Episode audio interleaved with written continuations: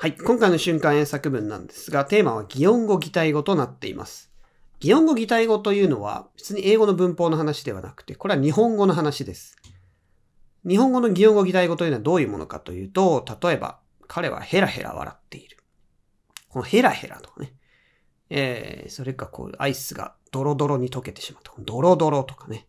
えー、スイスイとか、こういったものは擬音語擬態語というわけですね。この見た目を音で表したり。えー、するわけなんですけども、で、これはですね、英語に直訳できないんですね。彼はヘラヘラ笑っている。え？英語でなんて言うの？ってなっちゃう人多いと思うんですけども、それもそのはずで、ヘラヘラっていう単語が英語でそのまま対応するものがないので、これ直訳できませんので、こういったものはね、うまく違う言葉に置き換えて変換していくしかないわけですね。ただこういうのはね、あの、練習しておかないとなかなかすぐ出てきませんね。会話の際に、えー彼はヘラヘラ笑っている。え、なんて言うんだ？って思考か、思考か、思考停止になってしまって、そこで会話止まってしまうってことはよくあるので、まあ、そもそもそういうね、こう擬音語擬態語っていうのを直訳できないっていうのを頭に置いた上で、じゃあ出てきた時にどう変換すればいいのかっていうのを普段からこう練習しておく必要があります。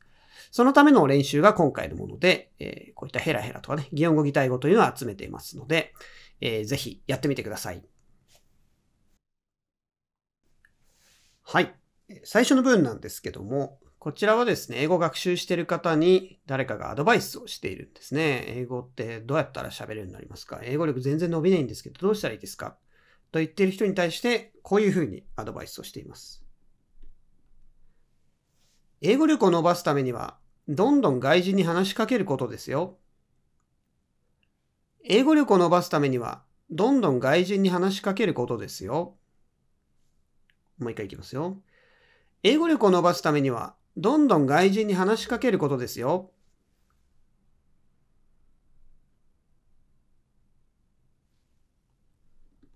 はい、回答例を見てみましょう。You should talk to English speakers without hesitation to improve your English skill. You should talk to English speakers without hesitation to improve your English skill. はい、ポイントを見てみましょう。これまず、この方はアドバイスをしていますね。ですので、アドバイスというと、大体、シュッドを使っておけば OK です。ただ、他にもね、勧誘、こうしたらどうですか？という表現があります。I suggest とか I recommend とかですね。あと、why don't you っていう疑問文の形ですけども、これも勧誘を表しますので、why don't you talk to English speakers っていう言い方でも OK です。あと、この外人、ちょっと漠然としてますけども、日本語だとよく外人って言いますけどね、本当はね、すごいこう、なんで大雑把な言葉ですね。外人ってもいろんな国の方がいるので。えーで、外人っていうのに対応する英語っていうのはあるんですけども、例えば foreigners とかね、foreign people とかもあるんですけど、overseas っていうのはね、海外という意味があるので、overseas people とかでもいいんですけども、まあ、foreigners ってちょっとよそ者っていう感覚があって、こう、避ける人もいますね。若干、なんか冷たい感じとかね、差別的までいかないですけども。で、あと、こちらの文のニュアンスでいくと、当然、英語力を伸ばすためには、外人といっても、この英語を話す人と喋るってことですよね。なので、ここでは English speakers にしてますけども、foreign people とかね。えーまあ、そういう言い方でもいいと思います。それから、どんどんっていうところですね。ここでは今、without hesitation っていう表現を使っています。without hesitation っていうのは直訳すると、ためらいなくということですね。このどんどんっていうのは言い換えるとためらわずにっていうことなので、そのために without hesitation っていうのを使ってますね。で、それからここのニュアンスなんですけども、例えば、まあ、その今アドバイスをした人がすごい消極的な人で、全然あなた喋ってないから、もっともっと喋り喋りなさいっていう意味で、どんどんって使ってるとしたら、more and more っていうのでもありですね。はい。これはこのどんどんがその人のニュアンスで若干ね、言い方が変わってくると思いますが、候補としては without hesitation か more and more っていうことですね。はい、次行ってみましょう。次はですね、まあ、会社ですかね。会社の部下の話をしていて、部下が非常にこう、有能な人で、えー褒めたたえているという文章ですね。はい。文はこちらです。彼女は言われたことをテキパキとこなしてくれるので助かります。彼女は言われたことをテキパキとこなしてくれるので助かります。もう一回いきますよ。彼女は言われたことをテキパキとこなしてくれるので助かります。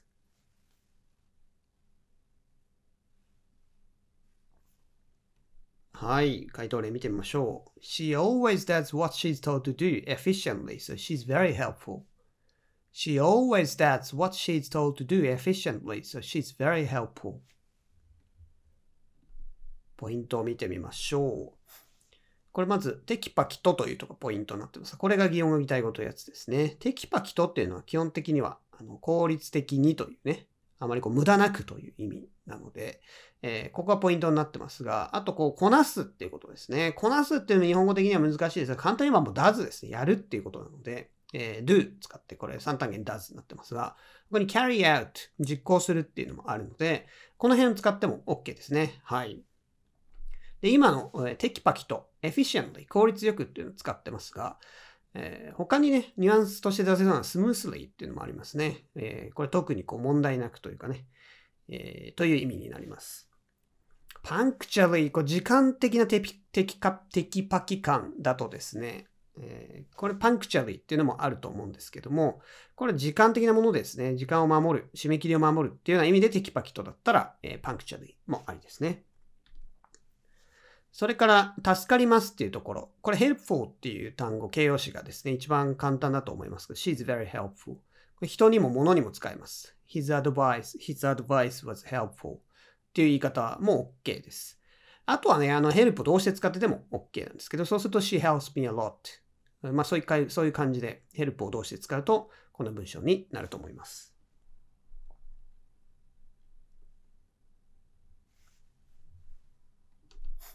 はい、次ですね。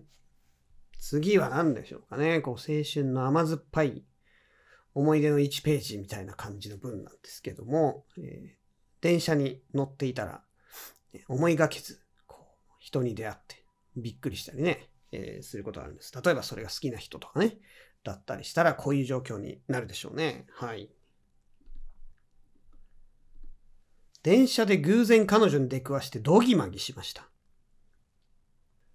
電車で偶然彼女に出くわしてドギマギしました。もう一回いきますよ。電車で偶然彼女に出くわしてドギマギしました。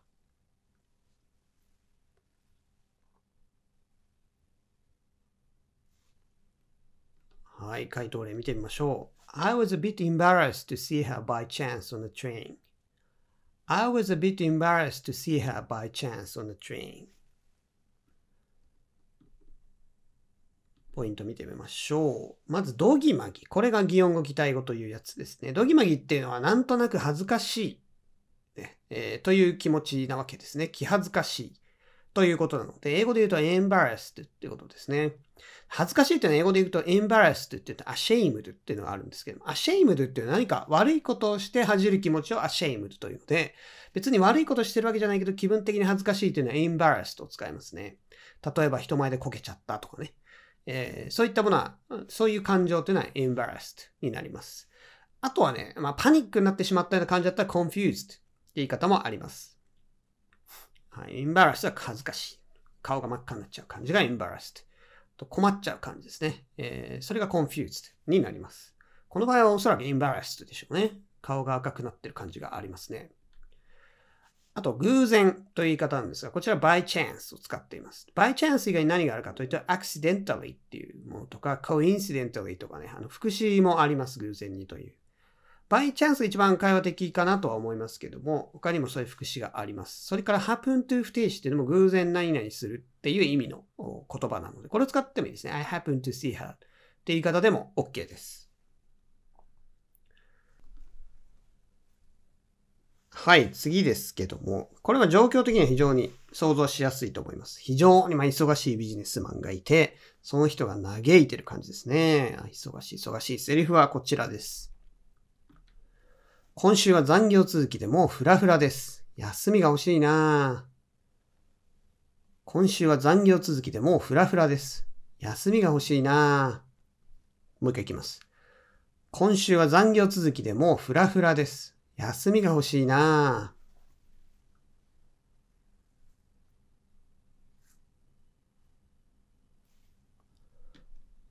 はい、答え見てみましょう。I have been exhausted from working overtime a lot this week. I want a day off. I have been exhausted from working overtime a lot this week. I want a day off. ポイントを見てみましょう。 まずこのフラフラ。これがね、あの、擬音語擬態語というやつです。で、ここでは今、exhausted を使っています。タイヤドは皆さんご存知かと思うんですけども、タイヤだとちょっと弱い感じがしますね。もうちょっとこう疲れてる感を、疲れ果てている感を出したいので、そうすると exhausted という単語があります。それからタイヤドアウトっていう言い方もありますね。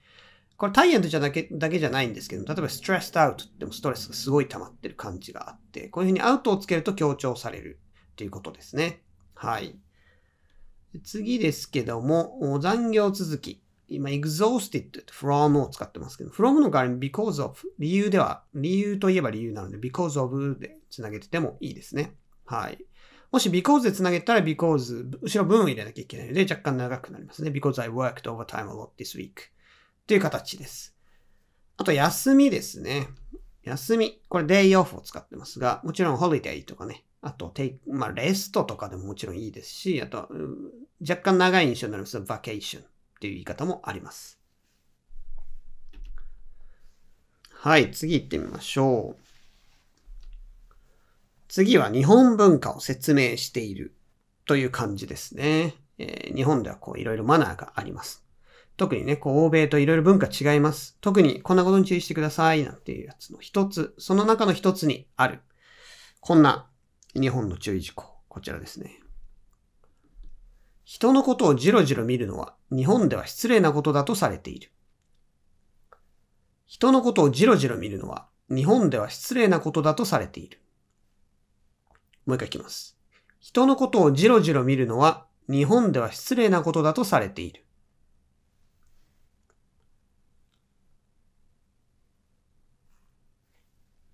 はい、回答例を見てみましょう。It's supposed to be rude to gaze at someone in Japan. It's supposed to be rude to gaze at someone in Japan. はい、ポイントを見てみましょう。これ何人だとされているって言い方ですね。これ一番の it's supposed to, be supposed to という表現があって、これ何人だとされているという意味になります。suppose っていうのはもともと仮定するって意味なんですね。で、これを受け身で使ってるので何人だと仮定されているという直訳なんですけども、仮定されてると変な、ちょっとね、日本語不自然な感じですが、訳すとき何々とされているとするといいですね。まあ、法律とかではないけども、なんとなく暗黙の了解で決まっているようなことを言うときに便利ですね。で、他の言い方としては considered, supposed の代わりに considered を使ってもいいですね。だと考えられているってニュアンスですが、どちらにしろ何々だとされているって意味になりますね。はい。で次なんですが、失礼。失礼というのは rude を使っていますが、他には impolite という言い方もあります。えこれはどちらもね、失礼という意味になってよく会話で使われますね。あと、じろじろ見る。こちらが今回のこの擬音語擬態語というテーマに沿ったところですけども、これゲイズというのを使ってますが、他にもステアっていうのをね、じろじろ見るという意味になります。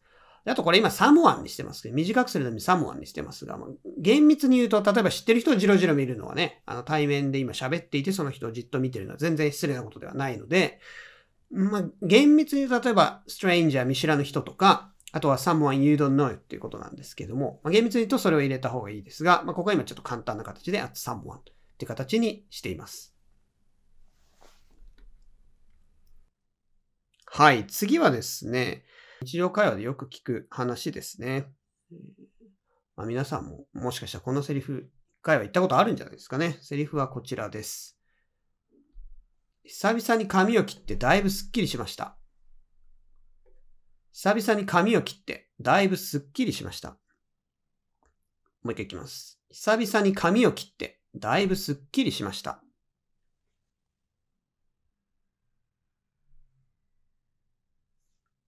はい、回答例見てみましょう。I had my hair cut for the first time in a long time, so I felt refreshed. I had my hair cut for the first time in a long time, so I felt refreshed. はい、ポイントを見てみましょう。これまず髪を切ったって言い方なんですが、I cut my hair って入れた人もいるかもしれないんですけども、これ文法的には全然間違いではないです。ただ、I cut my hair だと自分で自分の髪を切ったという意味になります。自分で切ってる方はもちろんこれで OK ですが、例えば美容師さんとかね、理容師さんとか、えー、店に行って切ってる人っていうのは、厳密にそれ自分で切ってるわけではないので、その場合には刺激同士の have っていうのを使いますね。刺激同士の説明はちょっとここではしないですけども、えー、have、マイヘアがカットされる状況を持ったみたいな意味ですね。I had my hair cut. えー、文法的に言うと SVOC っていう文になっています。刺激動詞について知りたい方はちょっと刺激動詞っていうふうに検索してみてください。はい。それから久しぶりにっていう言い方ですね。これ after a long time って言い方もあるんですけれども、えー、こちらでは for the first time in a long time っていうのを使っています。これ面白い表現で、長い時間の中で1回目ですね。過去のこう長い時間の中で1回目。過去、えー、まあその、久しぶりっていうことなんですけども、えー、まあ、はい。で、久しぶりっていうところなんですけども、これ after a long time でも OK なんですが、こちらでは for the first time in a long time という、え、熟語を使っています。これなんでこちらを今使ったかというと、for the first time in a long time これはね、for the first time in まで覚えておいてもらうと、この in の後ろ変えるとですね、いろいろ応用が効くわけです。例えば3年ぶりにとかにすると、for the first time in three years とするとこ3年ぶりという意味になって、ここを変えればね、何々ぶりっていうのはすぐに作れると。久しぶりって時は in a long time ですね。で after long time より若干そういう意味で応用性があるので、まあ、こちらをぜひ覚えてもらえればと思って入れています。あと、スッキリでも refresh を使ってますね。えー、日本語でも refresh って使いますが、これ refresh っていうね、こう、ed がついた形で使いますね。refresh というのは動詞なので、こうみたいに形容詞にしたい場合は refreshed っていうふうに使うと。その辺がポイントですね。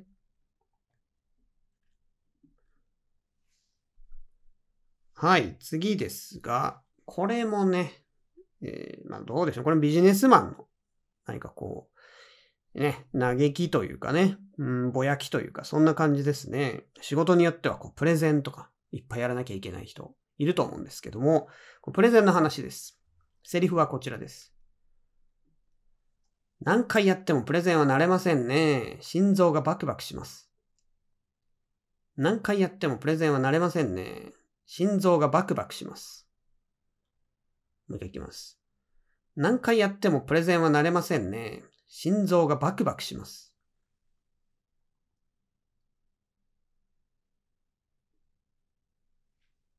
回答例見てみましょう。I never get used to giving a presentation. I always feel so nervous.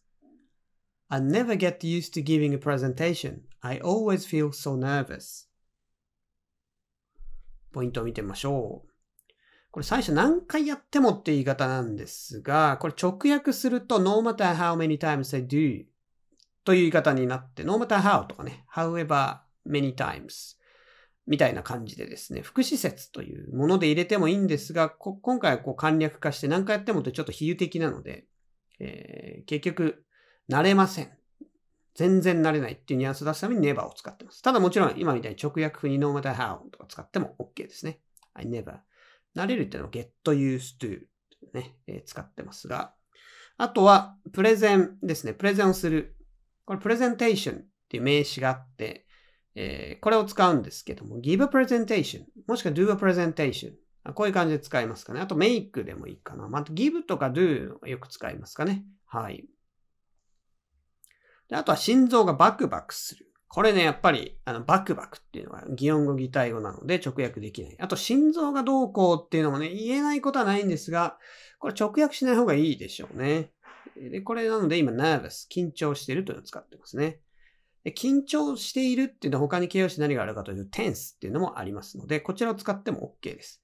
面白い表現としては、have a butterfly in stomach っていうね、こう、バタフライがストマックにいる。これで緊張してるって言い方をね、えー、したりするんですけども、これはあくまで、まあ、豆知識みたいなもので、別に、あの、使わなくてもいいんですけども、英語だとね、そういう感覚、蝶々がえー、お腹の中でバタバタバタとしてる感じ。これがまあなんか緊張を表すみたいですね。これは面白いですね。日本人と感覚が違う。心臓がバクバクではなく、胃の中に、お腹の中に蝶々が暴れてる。っていう感覚のようですね。はい。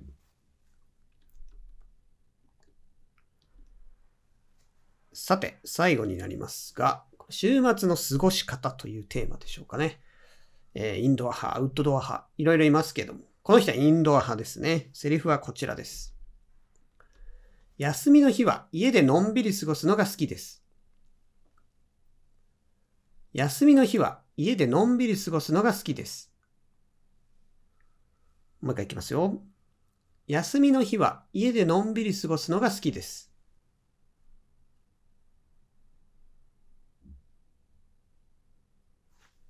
はい、回答例見てみましょう。I like to stay home and relax on my days off. I like to stay home and relax on my days off. ポイントを見てみましょう。えーこれ、のんびりっていうのね、えー擬音語、擬態語というやつです。えーでのんびり過ごすっていうのはね、どう表すか。まあ、好きですね、like でいいと思うんですけども、like to stay。えのんびり過ごす。こちら今、stay home してリラックスするという言い方してますが、例えば spend。これは何々の時間を過ごすという意味になるので、例えば I spend a relaxing time みたいな感じですね。spend。リラックシングタイムを過ごす。っていうような言い方をしても OK です。あとはね、のんびりっていう、leisurely っていう形容詞もあります。なので、I, I like to have leisurely time at home という言い方も、えーまあ、ない、なくはない、オプションですね。はい。こういう言い方もあります。あと、休みの日ですね。これは days off。あの、もちろんね、あの週末休みの方とは限らないので、そういう意味では自分のお休みの日っていうのは day, my day off というので、これを使ってますが、my holiday とかね。あと、週末がお休みの方はもちろん、on, on weekends という言い方でも OK です。はい。えー日、一日、日とかね、曜日、日付、あと週末に関しては、えー、weekend。これは前置としては on を使うので、そちらも覚えておきましょう。はい。以上が擬音語擬態語を集めた英作文です。これもね、あの、どんどんどんどん数をこなして、あ、こういう擬音語だったらこれに言い換えればいいんだなと。割とこれ経験が大事になってきますので、これだけではなく、これからシリーズでね、何個か上げていきますので、どんどんどんどんこう作ってね、経験として蓄積していくようにしましょう。はい。今回はここまでにしたいと思います。